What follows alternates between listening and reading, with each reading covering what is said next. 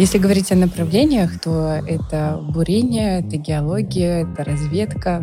Будет ездить по вахтам, смотреть на северное сияние.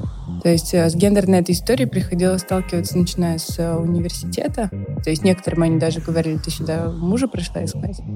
Когда я пришла на завод, понюхала там гудронную установку, подумала, что не особо это все приятно. Финальная точка скважины называется забой. Типа, если ты прошел Сибирь, то потом ничего не страшно. На месяц ты оказываешься посреди моря, в отсутствии цивилизации. Всем привет, с вами Алла и подкаст «Профпригодно». Сегодня у меня в гостях э, потрясающая Анна Карпова, которая расскажет нам про профессию нефтяник. Аня, привет. Привет, Алла. Спасибо за приглашение. Очень рада тебя видеть в этой студии. Сначала скажу, что когда я говорила друзьям, что ко мне придет девушка-нефтяник, все поражались, потому что думали, что это, ну, там вообще-то вроде только мужчины работают. А я говорила, а вот и нет, послушайте выпуск. Аня, расскажи, пожалуйста, вообще нефтяник — это кто? Нефтяник — это очень многогранная профессия. А, она включает в себя различные направления. То есть, когда я говорю нефтяник, это просто ну, вот что тебе первое приходит в ну, голову? Ну, человек, который с нефтью работает. Да. Соответственно, это все профессии, которые так или иначе связаны с нефтью. Начиная от лаборанта в химической лаборатории или помощника бурильщика на скважине где-нибудь в Сибири, заканчивая генеральным директором, который сидит э, уже в офисе. Вот. Если говорить о направлениях, то это бурение, это геология, это разведка, это много различных сфер, так скажем. Вот. Я училась э, в направлении а, химии, а сейчас больше работаю с э, геофизикой. Угу. Давай расскажи тогда, как ты вообще выбрала это направление? Почему пошла туда учиться? Как раз все началось с любви к химии. И я понимала, что если мне так нравится и так все удается а, в химии, нужно идти либо в медакадемию, поскольку это была такая мамина мечта. Такая, так, у меня же, наверное, должны быть свои какие-то. Покопаю еще, где химия может пригодиться. А, и выяснилось, что есть такой нефтяник, который непосредственно химия была одним из самых ключевых предметов при поступлении в нефтегазовый вуз. Вот. Я сдала ЕГЭ там на 100 баллов и выбрала РГУ нефти и газа как самый топовый вуз а, для подготовки нефтяников. Вот. А, но это было немножечко эмоционально, потому что ну, с детства не рассказываю, кто такой нефтяник, соответственно, я мало что об этом знала. Просто случилось случайно, можно сказать. Я подслушала папин разговор с а, его другом, где, а он как раз друг нефтяник. Вот папин. И он говорит, а что ты не пошлешь ее куда-нибудь в Ханты-Мансийск? Будет ездить по вахтам, смотреть на северное сияние, искать нефть. И такая подумала, вау, это какие-то приключения вообще невероятные. Это и вот это очень романтично да, тогда же. И вот эта моя авантюрная натура, она сыграла, и я не могла забыть с того времени, и начала уже копать глубже в эту тему, и так оказалась нефтянки. Угу. А получается, вот нужно химию хорошо знать, чтобы поступить, и еще какие-то предметы? Химия, физика, математика основные. Но мне кажется, сейчас э, ключевым даже плюс английский язык еще, особенно потому что если ты хочешь развиваться в этой сфере, потенциально выходить на международный рынок, то английский это просто вот must have. Exactly. а, сложно было учиться? А, учиться было непросто. Первые три курса я вообще не понимала, что со мной происходит. И, может быть, я выбрала вообще не то направление, и это было в режиме перетерпеть. Потому что даже начиная с университета, ты ловишь себя на мысли, что ты в окружении мужчин. И бывало так, что и а, преподаватели не совсем с пониманием относились. То есть некоторым они даже говорили, ты сюда мужа пришла искать. То есть э, с гендерной этой историей приходилось сталкиваться, начиная с э, университета. Вот. И тем не менее как-то осознавать, что ты же не зря выбрал этот путь. То есть какую-то свою цель а, ставить и следовать ей, чтобы вот с такими моментами как-то смиряться. А потом стало интереснее и легче, потому что уже начались а, более прикладные а, направления. Но тем не менее, мне кажется, сейчас университетам не хватает именно вот какой-то такой практической составляющей, если бы мы чаще могли там ездить на объекты буровые, там, да. Плюс сейчас digital э, сфера развивается и пытаются сделать как-то, ну, не во всех вузах пока России, но, по крайней мере, в Губкинском уже есть такое, что ты можешь представить себя в роли, например, бурильщика. или бурильщицы. Это как происходит? Ну, то есть прям, можно сказать, виртуальный центр. Ты садишься, и перед тобой экран. А, на экране происходит бурение.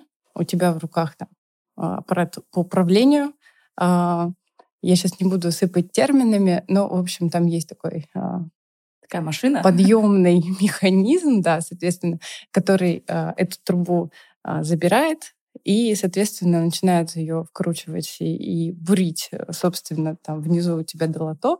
Это такая история, которая, собственно, и прорывает вот эти недра, идет вниз с кручением, и за счет э, за счет того, что там очень мощные, часто, кстати, долото с э, бриллиантовым напылением, поскольку бриллиант самый твердый э, металл, да, камень, Соответственно, прокручивает это все вниз, и происходит бурение. То есть самая глубокая скважина где-то 12 тысяч. То есть представляете, чтобы так глубоко уйти под землю, да, какое должно быть и долото прочное, твердое, и сколько нужно труб спустить, которые в среднем длиной 20 метров. Вот, соответственно, бурильщик вот это вот все и делает. Сейчас еще раз зафиксирую. Значит, самая глубокая это скважина называется, будет называться? Да, да, да. Около 12 тысяч. 12 тысяч метров. Метров. 12 Обалдеть. километров с ума сойти.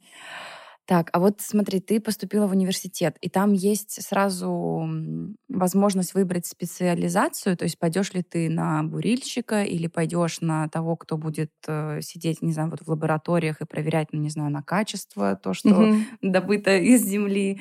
Э, сразу выбираете в институте?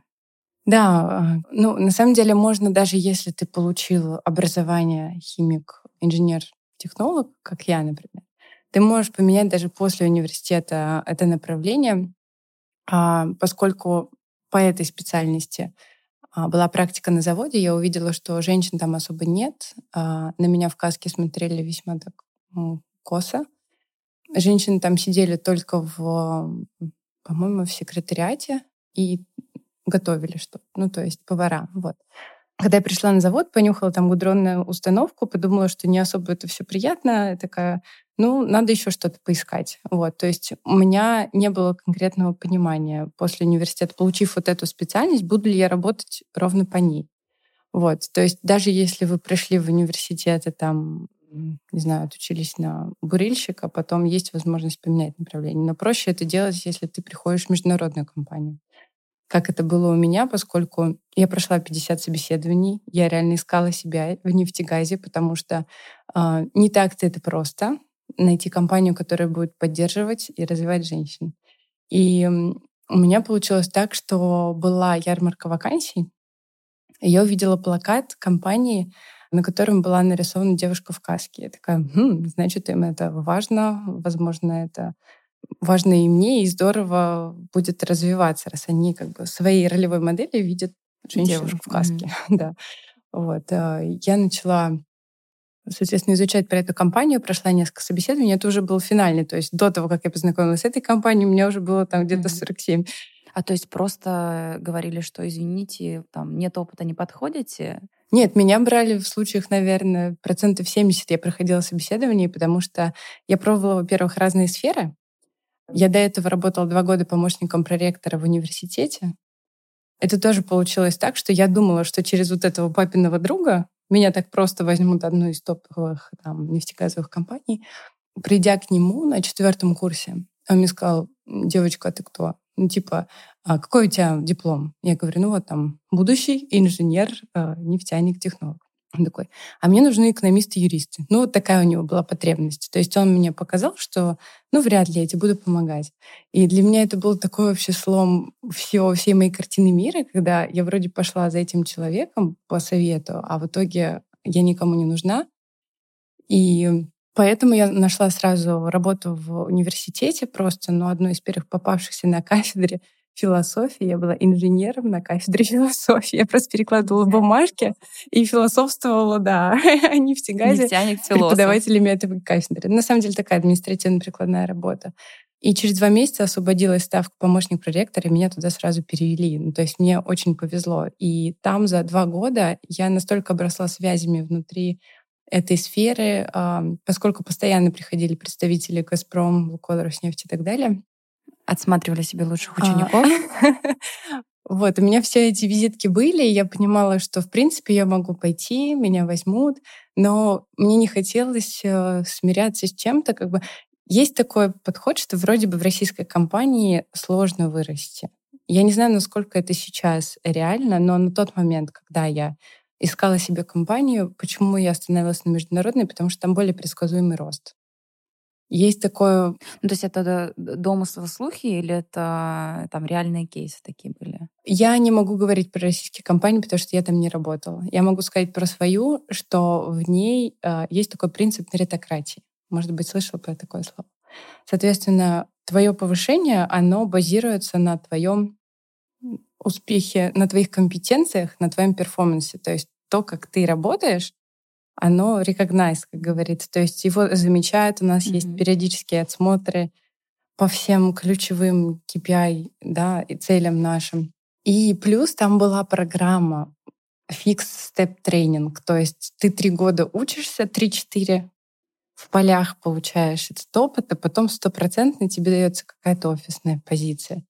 И для меня это было вот чем-то таким. То есть, несмотря на то, что я 7 лет училась э, в Москве, я такая потом я, наверное, по путешествию, потом вернусь в Москву, в. И для меня это казалось чем-то таким недосягаемым, как мечтой, хотя я могла сразу сесть в этот офис, но мне хотелось сесть в этот офис уже с багажом знаний, чтобы я сидела и управляла, может быть, даже теми, кто там в Сибири, на Сахалине, в Астрахани, уже сознанием дела. Угу. А в институте у вас была практика? У нас была практика, она обычно проходит а, на последних курсах, то есть где-то четвертый, пятый курс. У меня была магистратура, поэтому это четвертый курс бакалавриата и первая или вторая магистратура. Поскольку а, кафедра была смазочных материалов и масел, мы ездили на завод. Ну и как я тебе рассказывала, а, это было нестандартно, да, что там девушек в каске видели.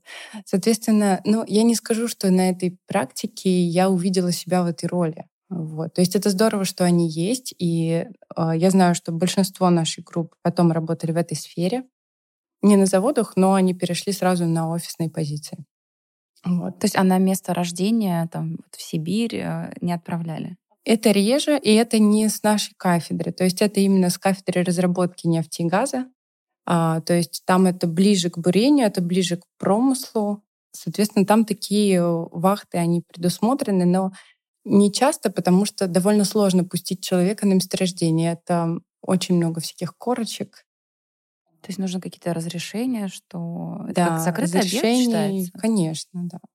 А вот в целом, если прям совсем мне как для чайника объяснить, вот э, с момента обнаружения местонахождения нефти, вот грубо говоря, что здесь внутри, там, в земле есть нефть, до момента, когда, там, не знаю, какой-то нефтепродукт мы уже получаем, вот э, точечно, как вот это все строится? Ну, сначала происходят э, сейсмические, в частности, исследования, да, то есть мы понимаем, что окей, вот примерно здесь, там плюс-минус километр, есть этот коллектор потенциально с нефтью или газом. Вот. Дальше бурятся разведочные скважины для того, чтобы понять, все-таки оно там есть или нет. А скважин бурится обычно несколько с каким-то расположением, то есть это целое месторождение, на котором находится там, ну, допустим, 10 скважин. А дальше за дело берутся, ну, после буровиков, которые уже пробурили эту скважину, а, за дело берутся геофизики. То есть как раз приезжаю я, моя команда. Да, моя позиция называлась а, начальник правослова геофизической партии. Очень по-советски и романтично. Вот. Приезжаю я и три парня. И тонна оборудования.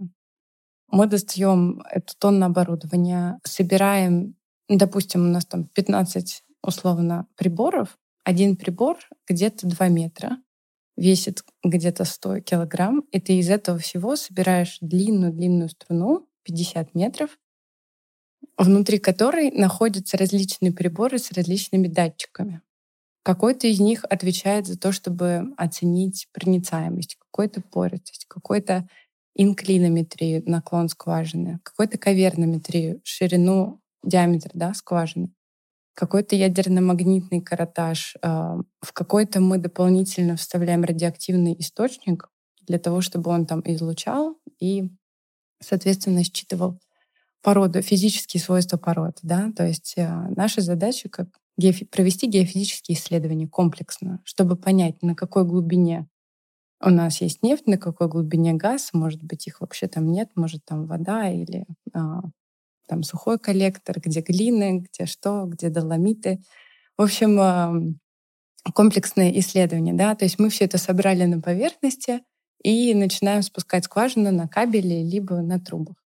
Соответственно, скважины бывают у нас вертикальные, наклонно направленные, либо горизонтальные. То есть иногда приходится спускаться так вот прям а, в горизонт уходить. Соответственно, ты постоянно должен все это мониторить на поверхности, чтобы не задавить э, эти приборы, чтобы они у тебя спокойно дошли до забоя. Это называется, это когда финальная точка скважины называется забой. Вот, соответственно, там где-то за 10 метров до забоя, если ты на трубах спускаешься, все это останавливаешь. Вот представляешь, ты сидишь на поверхности, я сижу как инженер, да, передо мной куча а, скринов, как это сказать, мониторов, экранов, экранов да. да. Вот. И я ловлю сигналы с приборов, которые находятся на глубине 6 километров, предположим. И, соответственно, я вижу эту картинку, вот она такая вся сочная, яркая, в разных красках, от глубины, физические свойства породы. И я уже вижу, я уже могу сказать, вот на этой глубине потенциально есть нефть. Вот.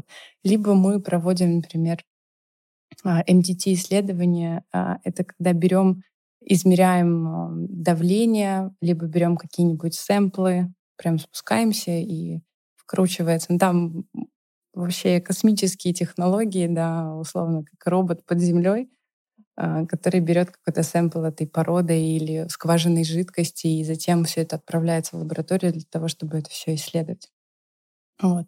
Потом уже, когда мы а, отправили все эти данные, скорее всего, это будет интерпретационный центр где-то там в офисе, люди сидят и уже дают заказчику а, всем крупным заказчикам, там, Лукойл, Роснефть, тот же Газпром, Shell, Mobil и так далее, уже отчет. Вот здесь потенциально нефть, и начинается добыча. Вот. Потом после добычи, соответственно, а, транспортировка нефти, и все это по трубопроводам течет а, на перерабатывающие заводы. Ну, пускай некоторые детали, да, да, да. если так это все простыми штрихами, а после заводов это уже а, разделяется по фракциям, да, у нас нефть там а, до 500 градусов, но выше 500 градусов это у нас уже мазут. Вот. А все, что до, у нас разделяется на фракции. Это там бензиновая, дизельная, вот, и мазут гудрон.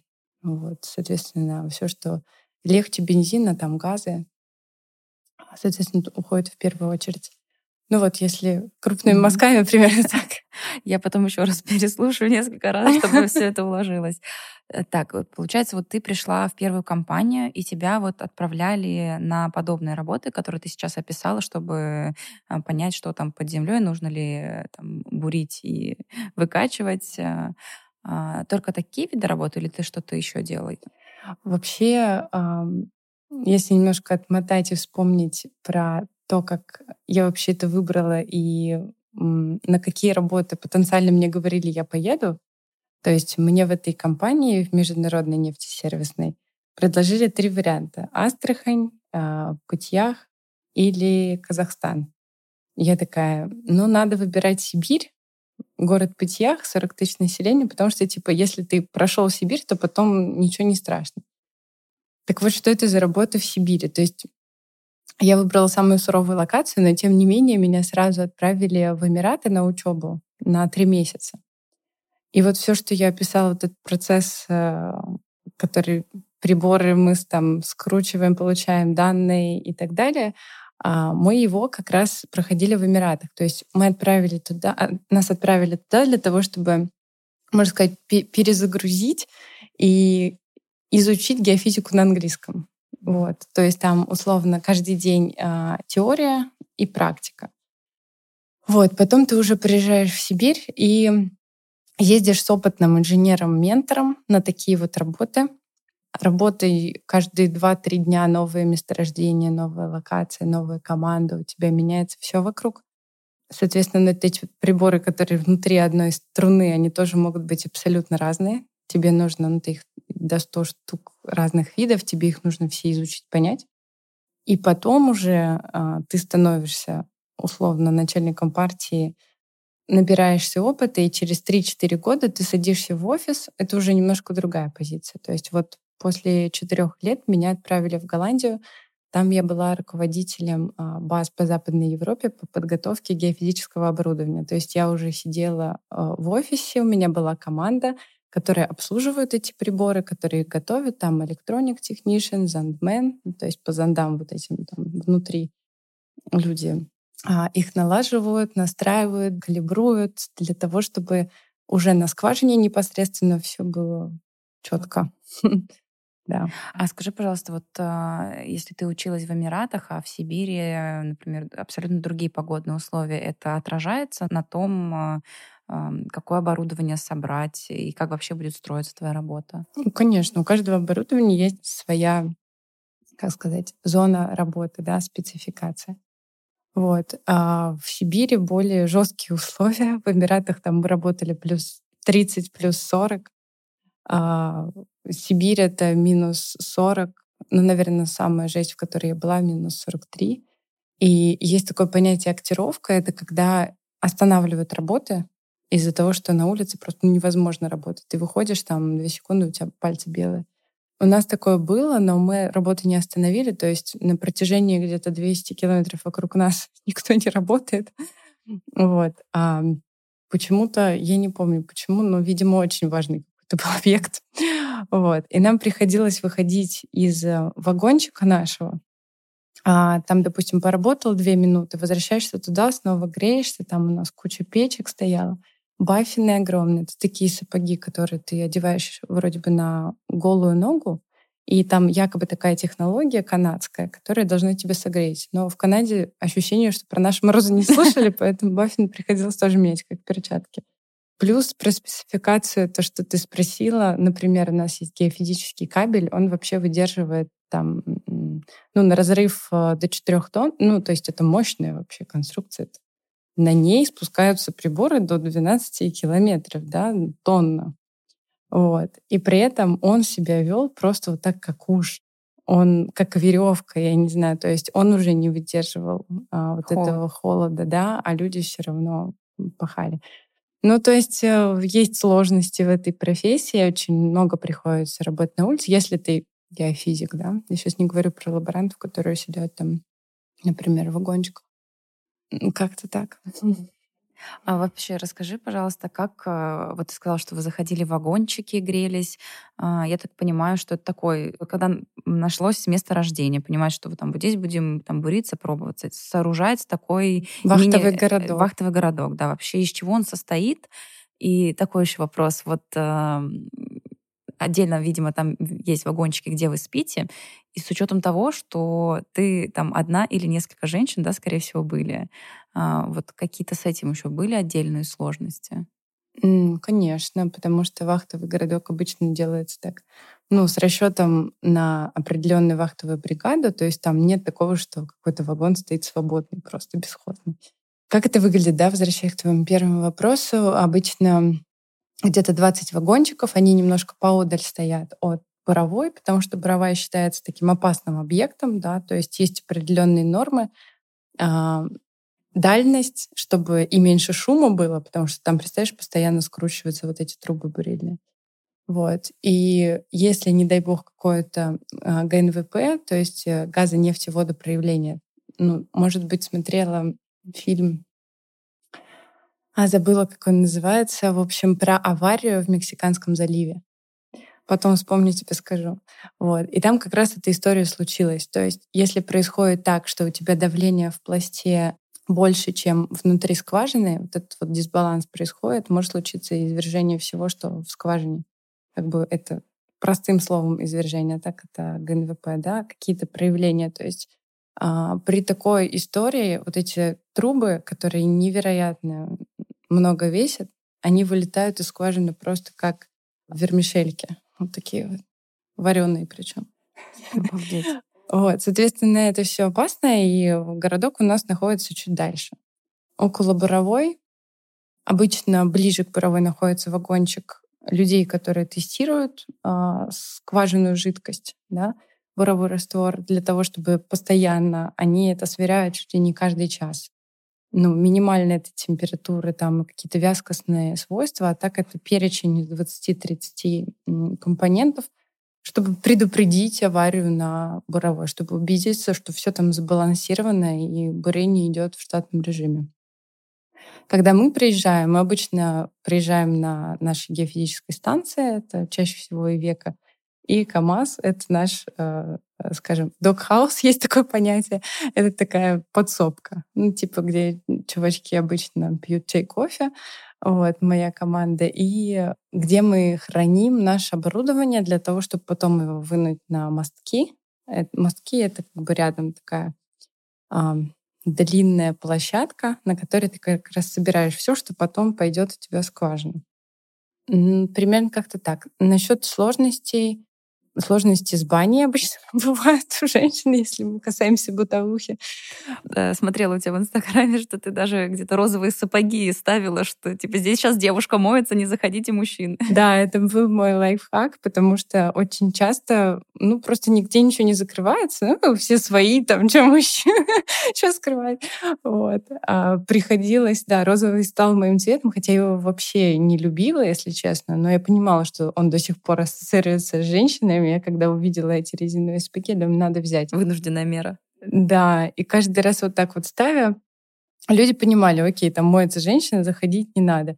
И самое забавное, что я как-то выложила это в Инстаграм, и мне потом люди с э, России начали присылать, что я тоже купила розовые сапоги, потому что сталкиваюсь с такой же проблемой. Это уже стало символом, мне кажется, вахтовика женщин. Начался флешмоб такой. Да, да, да. А еще можно сказать тогда, вот получается вся работа строится вахтовым методом, да, из-за того, что очень тяжелые условия работы, там насколько обычно группа или команда едет там на месяц, на два месяца? Зависит от позиции. А, то есть чаще всего заказчики у нас работали где-то месяц на месяц. А, у нас был график у инженеров в геофизике а, в международной нефтесервисной компании, потому что у других по-другому. У нас было 6 на 3. 6 недель ты работаешь, 3 недели отдыхаешь. Иногда бывало так, что мы по 2-3 месяца сидим, а, ну, как бы это либо с нашей стороны мы хотим побольше поработать, затем там подольше отдыхать, либо нон-стопом идет скважина где-нибудь, например, на платформе, да, в море. То есть сейчас мы говорили про Сибирь, а потом я работала на морских буровых платформах. Там, например, ты залетел, как-то у меня была вахта, наверное, два месяца. То есть люди, те, которые по две-три недели вахты, они уже там прилетают, вылетают, а Аня все еще там. Вот. Такое тоже бывало. Ну, то есть вахты не нормируются жесткими рамками. А расскажи тогда вот про особенности э, месторождения, когда это в море происходит, а не в Сибири, на земле. Да, это вообще, честно говоря, была моя мечта. Ну, то есть, когда я пришла только в профессию нефтяника, я не знала, о чем мечтать. Потом э, в ближайшие там месяцы работы я поняла, что самое крутое — это поработать в море, именно вот на буровой платформе в море и за границей. Якобы это вот две, два таких э, генштальта, которые надо закрыть, когда приходишь в нефтянку. Я думаю, ну окей, с этим справлюсь, можно дальше подвигаться. Вот, получается, через три года я оказалась на морской буровой платформе в Астрахани, Каспийское море. И я поняла, почему туда не пускают сразу людей. То есть это совершенно другая ответственность. Вообще самый ценный ресурс на Боровой — это время, и э, поскольку за день работы, там платится просто миллионы да, рублей. Соответственно, простой, он сразу конвертируется в тысячи долларов. Вот. Соответственно, то, как ты ведешь работу, а мы, когда приезжаем партией, мы прям принимаем скважину под свою ответственность. То есть я записывала, можно сказать, на себя объект особо опасный, да, и должна была контролировать всю эту работу. То есть, если что-то пошло не так, то это... Ну да, на ком это было да. в это время? В какое время пошло не так? Это нереальная ответственность. Если что-то идет не так, в твоем вагончике на платформе оказывается вся бригада просто супервайзера. Тебе начинают звонить со всех э, телефонов, ты превращаешься в такого кальмара, э, пытаешься всем объяснить, что все под контролем. Да, в этот момент очень важно мобилизовать всю свою силу включить такой более низкий голос. И ты видишь, а, что даже мужчины в твоей команде, они начинают паниковать. И это так важно, как ведет себя лидер вот в эти моменты, когда ты говоришь, да, такое случается, я с этим уже сталкивалась, даже если ты не сталкивалась. Сейчас все разрулим. Сейчас все разрулим, и все. И они начинают тогда и работать как-то спокойнее. То есть, потому что, ну, это люди чаще всего в моей команде, они опытные. Им тоже есть что как бы дать и как решить эту проблему. Просто иногда паника перекрывает. И если ты вот начнешь как лидер сам себя вести спокойно, потом вы этой командой все разруливаете, и все прекрасно. Но вот для того, чтобы такие случаи разруливать, именно нужен был этот сибирский опыт. Я это поняла, что то есть ну, сразу оказаться там, наверное, сложно было бы. Сложнее. Вот. А какие еще особенности на платформе? Ну, у тебя закрытая площадка, да, то есть ты никуда не сбежишь вокруг моря. Она располагается... Ну, я работала на разных платформах. У меня так больше всего и чаще всего работала на той, которая на 70 метров а, возвышалась над водой. Это Джека Прик называется. То есть она стоит на трех ногах, и там вот на высоте где-то 50 метров уже находится жилой городок. И, соответственно, непосредственно все, что ну, там прискваженное оборудование. Вот. На месяц ты оказываешься посреди моря, в отсутствие цивилизации ты просто вот заложник всего, что происходит там. Ты погружен только То в работу. Вы там без связи, ну, не считая какой-то там, не ну, знаю, Ну, мы настраиваем а, интернет. Это, кстати, тоже моя была задача. То есть мы возили с собой тарелку Висат, где-то там метр двадцать она а, в диаметре. Э, когда ты уезжаешь там в Сибирь, например, в Арктику, там же ну, вообще бывают такие места э, дикие, там нет никакой связи, соответственно, ты настраиваешь эту тарелку для того, чтобы обеспечить свою команду и работу интернетом. Но и то же самое на платформе. Конечно, телефоны там не работали, а вот через интернет можно было, соответственно, связываться с миром. Угу. А вот в море, если бывают разные погодные условия, да, если там шторм какой-то, это как влияет на вашу жизнедеятельность в этот момент? Все стрессуют. Но сильные, прям такие сильные шторма мне не приходилось быть. А, но бывало такое, что останавливали работы из-за суперсильного ветра. Или бывало такое, что ну, в Сибири понятно, что из-за низких температур а, останавливали. Вот. Или, например, останавливали из-за того, что корабли не могут пришвартоваться, а на них едет оборудование. То есть там же ты добираешься либо на вертолете, либо на корабле, да, на эту платформу. И, соответственно, когда шторм или ветер, э, корабли вот так вот ходят просто вокруг и не могут э, пришвартоваться. Это тоже как-то вносит свою лепту. Вертолеты, соответственно, в такое время тоже не летают. Угу. А, такой еще вопрос. А вообще все эти ваши передвижения, это все, получается, оплачивается работодателем? Да, конечно. На вертолете, как на маршрутке, катаемся. А, еще тренинг вертолетный оплачивался работодателем. Мне кажется, вообще вот этот тренинг, это люди бы сами заплатили за него, потому что это экстрим, потому что это прикольно. А тут за тебя платят, потому что это считается необходимостью. То есть для того, чтобы попасть на морскую буровую, тебе нужно обязательно пройти, это называется Боссиет или Хьюит, выплывание из эм, затонувшего вертолета. Не слышала про такое? Нет, вообще нет. То есть, как бы, поскольку такая ситуация теоретически может произойти с каждым, тебя предварительно помещают в такой тренинг-центр, в котором огромный бассейн и макет вертолета. Соответственно, ты в него садишься, там одеваешь этот водолазный костюм, пристегиваешься, и вертолет условно начинает погружаться под воду. Твоя задача в это время разбить э, локтем стекло, зафиксировать положение рук у этого окна, из которого ты хочешь выбраться, другой рукой отстегнуть э, ремень и выбраться наружу. Все это ты делаешь, вот сколько у тебя есть дыхалки. У меня просто в детстве была бренхельнесма, поэтому ее не так много, не знаю, секунд 30-40, может, мне хватало. Вот, соответственно, за это время, ну, плюс паника, которая сокращает обычно это время твоей дыхалки, mm-hmm. вот, тебе нужно выбраться наружу. Но это как бы окей, это я прошла вообще без проблем. А потом начиналось самое страшное и самое интересное. То есть этот вертолет, ты снова в него садишься, и он начинает погружаться под воду, а потом переворачивается на 180 градусов. То есть у тебя голова оказывается внизу, у тебя вода заливает просто везде, в уши, в нос, а ты, соответственно, руки-то у тебя заняты. То есть обычно я даже когда с горок в турецких отелях, знаете, вот эти вот водные горки ныряю, я обычно закрывала а, нос и рот, потому что я не могу воспринимать вот эту воду.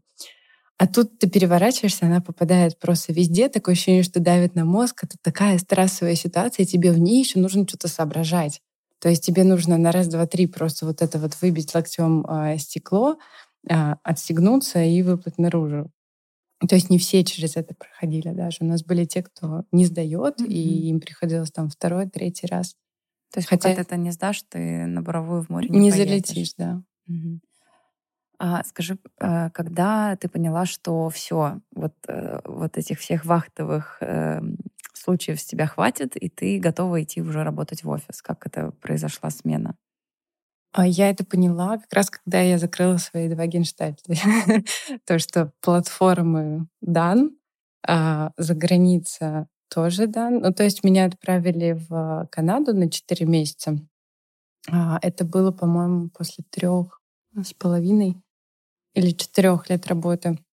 Да, и второй момент был это работа за границей. Получается, мне удалось э, поехать в Канаду. Я там работала в штате Альберта и в штате э, Британская Колумбия в течение четырех или пяти месяцев. Соответственно, заграничный опыт это прям прям очень классно, он мне пригодился. Я поняла, что э, так как в Сибири не везде так, вот, были, конечно, и свои минусы, но в целом мне очень понравилась подача, в целом отношение там к профессии нефтяника, потому что там не такие вахтовые городки, как вот в Сибири стоят. Да, там а, большие кемпы, в которых есть а, боулинг, в которых есть спортзал, где в столовых спрашивают про жарку твоего стейка, и я подумала, боже мой, вообще... Это точно вахтовый городок. Так, да, можно так относиться. Блин, это было очень приятно. И я искренне надеюсь, что а, когда-нибудь профессия нефтяник будет в России считаться чем-то таким очень привилегированным, потому что ну, для меня это так. И мне хочется, чтобы к людям относились с большим уважением к, к тому, в каких условиях они живут и работают. Ну вот э, в плане отношения у простых э, э, людей, граждан, ну, как мне кажется, есть такой миф, что э, профессия нефтяник это, это круто, там много зарабатывают. И, ну, наверное, не у всех есть понимание, что часть людей, которые считаются нефтяниками, что они в, в очень жестких условиях работают. Вот. Но миф, мне кажется, такой есть. Вот это миф или это правда? Я всегда думала, что это миф, что нефтяники много зарабатывают. Но буквально три дня назад мне мама скинула статью.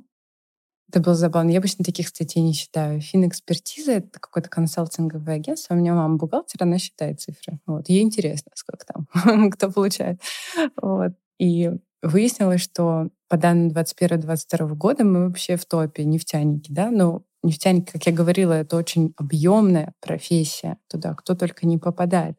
А если взять среднюю температуру по больнице, якобы мы получаем 175 тысяч рублей в месяц в среднем, да? Вот. И почему еще это был такой намек от мамы? Я тут недавно увлеклась производством одежды. И самое последнее место а, в этом списке было именно а, производитель одежды. 26 500 в месяц. Я такая, мама, намек понятен. Остаемся пока в нефтянке. А вот скажи, э, студент, который выпустился из университета, на какую зарплату он может рассчитывать? Ну, я думаю, что поначалу тысяч 30-70. Вот, когда я пришла в нефтегаз, это был примерно такой порядок. Мне кажется, мало что изменилось. Ну, может быть, там на несколько десятков тысяч оно изменилось, конечно, но мне кажется, что поначалу не стоит как бы сильно амбициозно завышать вот эти вот ожидания, потому что самое ценное, что ты можешь получить, это опыт. И не всегда тот опыт, который ты получаешь за большие деньги, он более ценный, чем то, что ты можешь получить за меньше. То есть тут нужно смотреть просто на будущее, на перспективу, а, набирать вот это у нас в компании есть такое понятие backpack, то есть у тебя есть рюкзачок со всеми твоими навыками. И считается, чем больше ты сфер, локаций прошел, чем больше ты туда положил, тем он более объемный, увесистый, и тем быстрее ты можешь продвинуться в дальнейшем по карьерной лестнице. А вот на перспективу на что может рассчитывать нефтяник? Ну, перспективы вообще, мне кажется, как это инфинити значок есть. Можно сколько угодно зарабатывать. Можно Без потолка. Ну, да, конечно, нет этого потолка. Но, может быть, там а, руководители получают 200, 300, 500, но ты же можешь свой бизнес открыть. Вот. У нас, конечно, это не так просто в России, потому что в Америке каждая вторая компания, она не принадлежит государству, это частный бизнес. Поэтому у них очень много нефтегазовых компаний в Канаде и в Америке. А у нас это больше такая государственная история, либо международные какие-то игроки очень крупные, с которыми очень сложно сражаться. А если говорить вообще про рейтинг компаний, то э, есть какие-то топ-компании, в которых хотелось бы поработать любому нефтянику? Мне кажется, в текущей ситуации сложно об этом говорить. Если, Но если мы... опустить вот всю историю нынешнюю, например, сейчас мы там в январе или в декабре прошлого года, вот в целом. Даже, такое... наверное, да, года два назад, типа до ковидные времена. Не знаю, насколько это сейчас будет релевантно. То есть э, компании наши заказчики, ну и те, которые самые крупные игроки, я думаю, вы их все знаете. Это просто можно загуглить там топ-10 нефтедобывающих компаний. Вот, пожалуйста. Я не буду здесь выделять какую-то одну. Не считаю это правильным, потому что есть какие-то направления, где одни компании более конкурентные, есть какие-то другие, в которых другие. Для меня всегда был почему-то приоритет международный. Ну, не почему-то. Почему-то я говорю, потому что мы находимся сейчас в текущих реалиях. Сейчас более модно работать на всем российском. Вот. А тогда мне казалось, что международное — это круто, потому что это выход в мир. Вот. И она мне это дала. А можешь э, рассказать о своих воспоминаниях профессиональных? Вот один случай, который вот со знаком плюс больше всего запомнился прямо, ты хочешь им со всеми поделиться, а второй со знаком минус, там, как, например, сложный какой-то кейс был. Ты знаешь, э, в плане сложностей, мне кажется, это вообще каждый день. Это можно книгу писать про сложности работы в нефтегазе. Потому что это каждый день преодоление э, себя. И это вызовы, это не только погодные какие-то вызовы, это вызовы постоянные э, на работе, потому что ты сталкиваешься с тем, с чем ты никогда не работал ранее, и тебе нужно в очень быстрые сроки в это все никнуть, разобраться и как-то позиционировать себя как профи. Вот. Самая сложность, наверное, для меня была переключиться. Ну, то есть очень много приходится в нашей профессии адаптироваться под э, новые вызовы. Например, когда приехала в Голландию, э, у меня была команда мужчины 45 плюс лет. То есть там было у меня пять человек, и они все голландцы. И вот приехала Аня, типа их руководитель. Такая девочка из России, там 28 лет. Молодая, симпатичная, нами руководить будет. Да, да.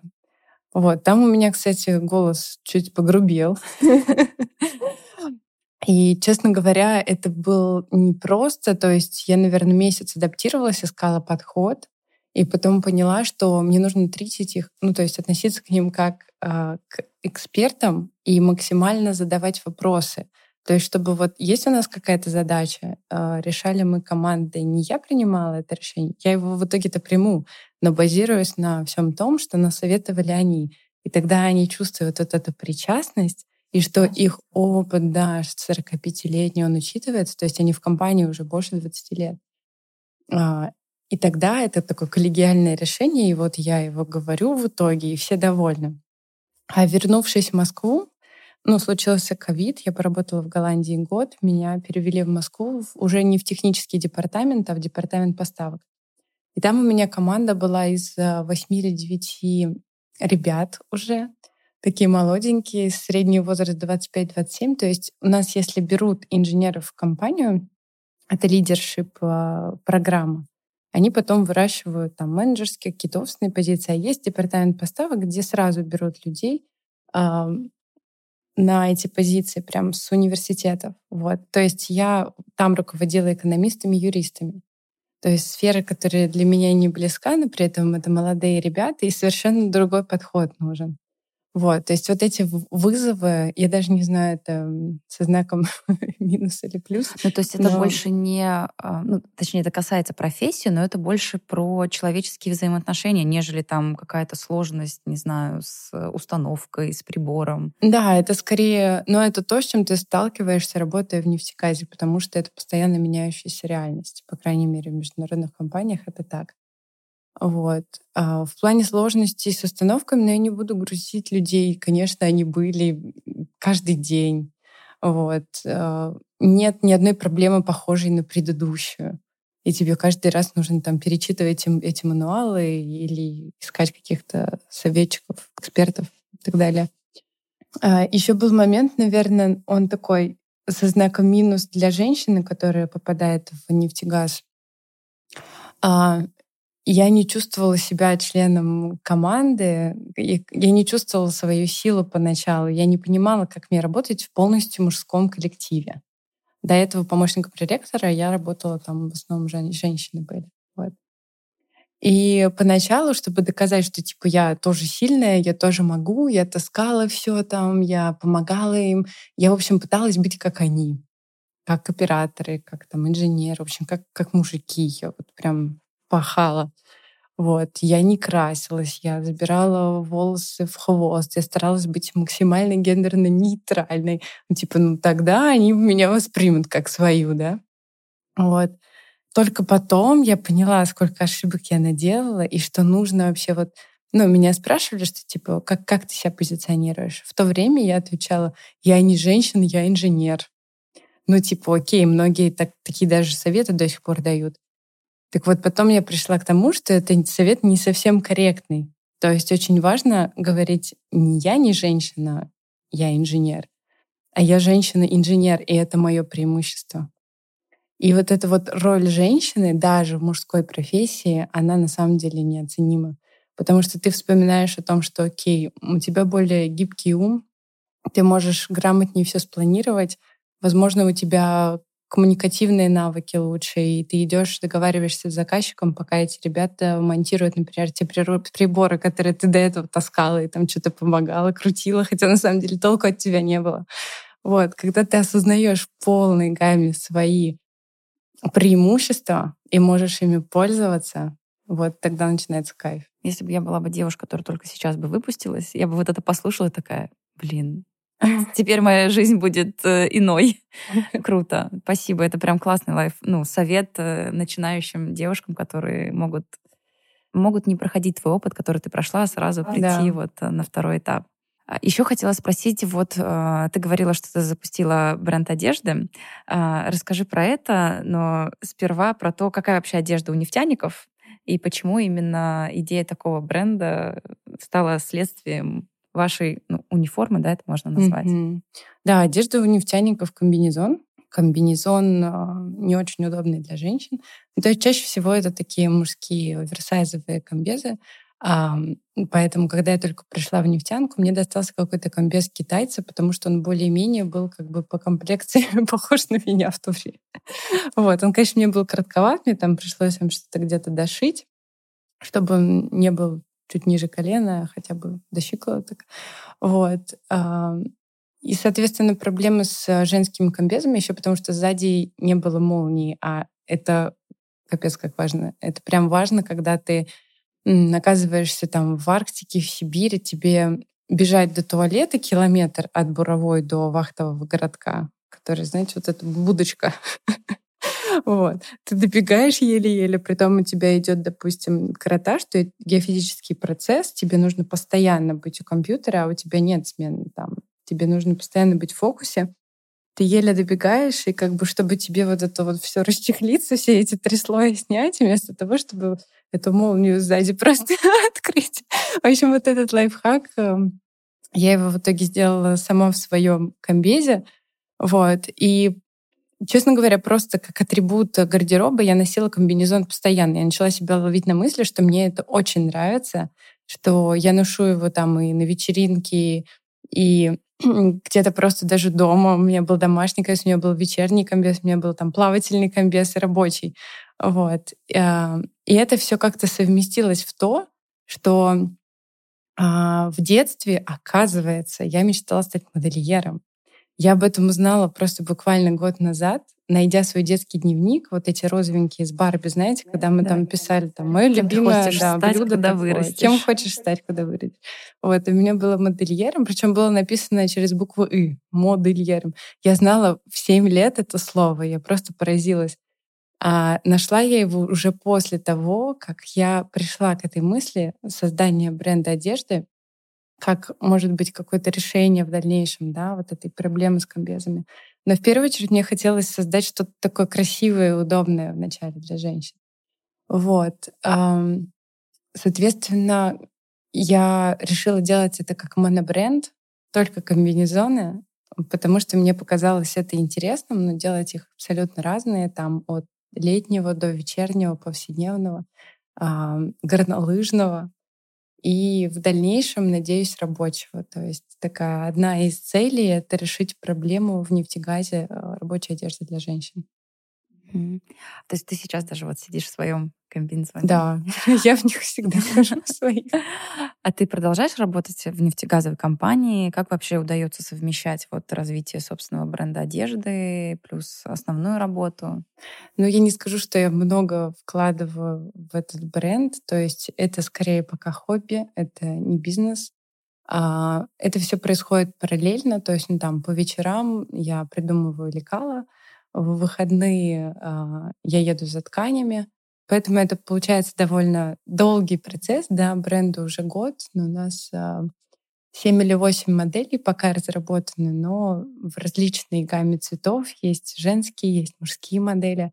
И я делаю акцент на том, что вот то, что я создала, уже должно приносить а, какие-то плоды. То есть мы с этим подаемся, например, на Московскую неделю моды. Мы участвовали там и в показе, и в шоуруме, и в маркете. То есть вот под это участие я брала неделю отпуска. Если какие-то у нас выездные маркеты, соответственно, а, поручаю это помощнику. Ну, то есть э, плюс мне муж помогает с этим всем. То есть он поддерживает очень а, эту идею. А вот если еще возвращаться к вопросу, ну, такой некоторой, ну, если грубо сказать, дискриминации из-за пола, да, в профессии, есть ли какое-то такое женское комьюнити? Вот э, я видела у тебя, что ты проводил там несколько эфиров со специалистами, девушками в этой же сфере из других стран. Вот э, это некое такое комьюнити, как это происходит? Да, я внутри своей компании руковожу сообществом женщин по России и Центральной Азии. Я пришла год назад примерно туда, то есть не скажу, что это прям развивалась в России, видимо, люди не особо видели в этом смысл. А я до этого видела в этом смысл на страницах своих соцсетей. Вот. И, видимо, оттуда я решила привнести то же самое внутрь компании, потому что я почувствовала, что девушкам внутри это тоже, оказывается, важно, нужно. И буквально вчера у нас было мероприятие. А, я пришла, кстати, сегодня в том же комбезе, в котором я была вчера. Я его только отшила. Это цвет Валентина.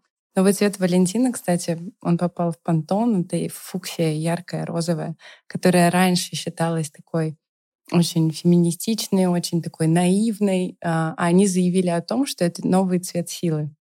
И вот вчера, собираясь в нашем сообществе в Москву-Сити, у нас был очень классный ивент на 58-м этаже. Мы собрали лучших э, перформеров, лучших женщин э, по России в плане того, как они работают, как они себя показывают, их потенциал. Это именно в нефтянке или вообще? Да, а, в нефтегазе, угу. в моей компании, 70 человек.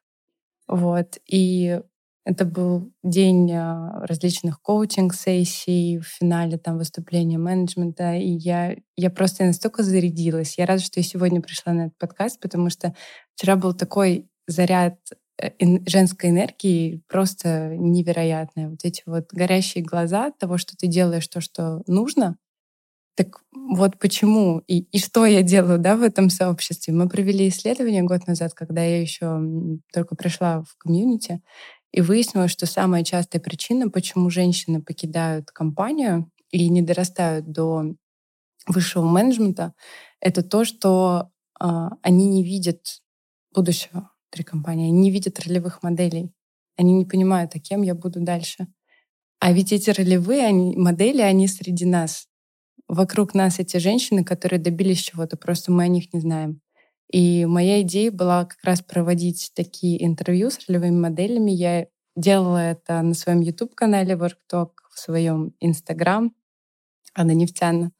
И сейчас делаю внутри нашего комьюнити, компании.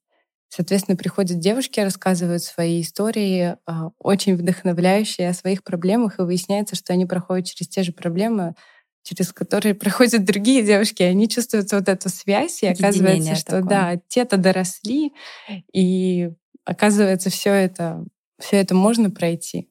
Ну и в целом, когда ты понимаешь, что ты не один, как будто бы становится чуть проще. Абсолютно. В этом смысл, да, сообщества. А можешь еще тогда такой напутствующий совет сказать тем девушкам, которые, возможно, сейчас а, по этим же причинам там сомневаются или идти, или поступать ли в институт в эту сферу, так как вот они девушки? Ну, так как девушки, вот это точно не надо думать. То есть э, надо думать просто, это ли сфера. Вот. То есть без какого-то гендерного, гендерной приписки, да. То есть неважно, ты девушка или мужчина, можно быть успешным в любой сфере. И у нас есть такие примеры. Поэтому, если ты чувствуешь, что нефтегаз — это то, что тебя вдохновляет, а это ну, для авантюрных э, людей сто процентов, это для тех, кто не боится сложностей, э, хочет постоянно расти над собой, бросать себе какие-то новые вызовы, вот, тогда эта сфера может быть для тебя, но опять же нужно учитывать все вот эти вот минусы, о которых я говорила. Если эти сложности только там бурлят кровь, такие, о, круто, это для меня, вот, а, тогда стоит туда идти. А уж если пришел, то только дерзать и только вперед. Да, только вперед, не бояться действовать. А, Аня, расскажи, какие у тебя дальнейшие планы, цели, мечты именно в профессиональной деятельности? Ну вот я буквально месяц назад а, пришла на новую позицию. Она в сфере на стыке HR и operations. То есть я сейчас а, управляю, можно сказать, а, распределяю людей по различным проектам и отвечаю за их развитие по, по России. Да? То есть это Сибирь, Сахалин, Астрахань. И я очень рада, что я наконец-то близка именно к людям, потому что все вот мои до этого пути, они более такие технические аспекты, либо это департамент поставок, а сейчас это позиция ближе к людям. Соответственно, я хочу внести какую-то свою лепту в их вдохновение, в их развитие. А я считаю это нужным, важным. Может быть, это какая-то даже моя миссия. Вот, поэтому в дальнейшем э, я вижу себя на менеджерских позициях в сфере HR или менеджмент. Круто. Аня, я тебе желаю огромных успехов. А, спасибо большое, что пришла ко мне и поделилась, рассказала. Очень вдохновляюще на самом деле. И я могу наверное, так смело заявить, что то, что ты говоришь, это в целом можно перенести на э, любую другую сферу, где, казалось бы, на первый взгляд, что женщинам там было бы сложнее, но что все возможно, очень вдохновляет. Спасибо тебе большое, что пришла и поделилась. Спасибо большое, Алла. С вами был подкаст «Профпригодно». Thank you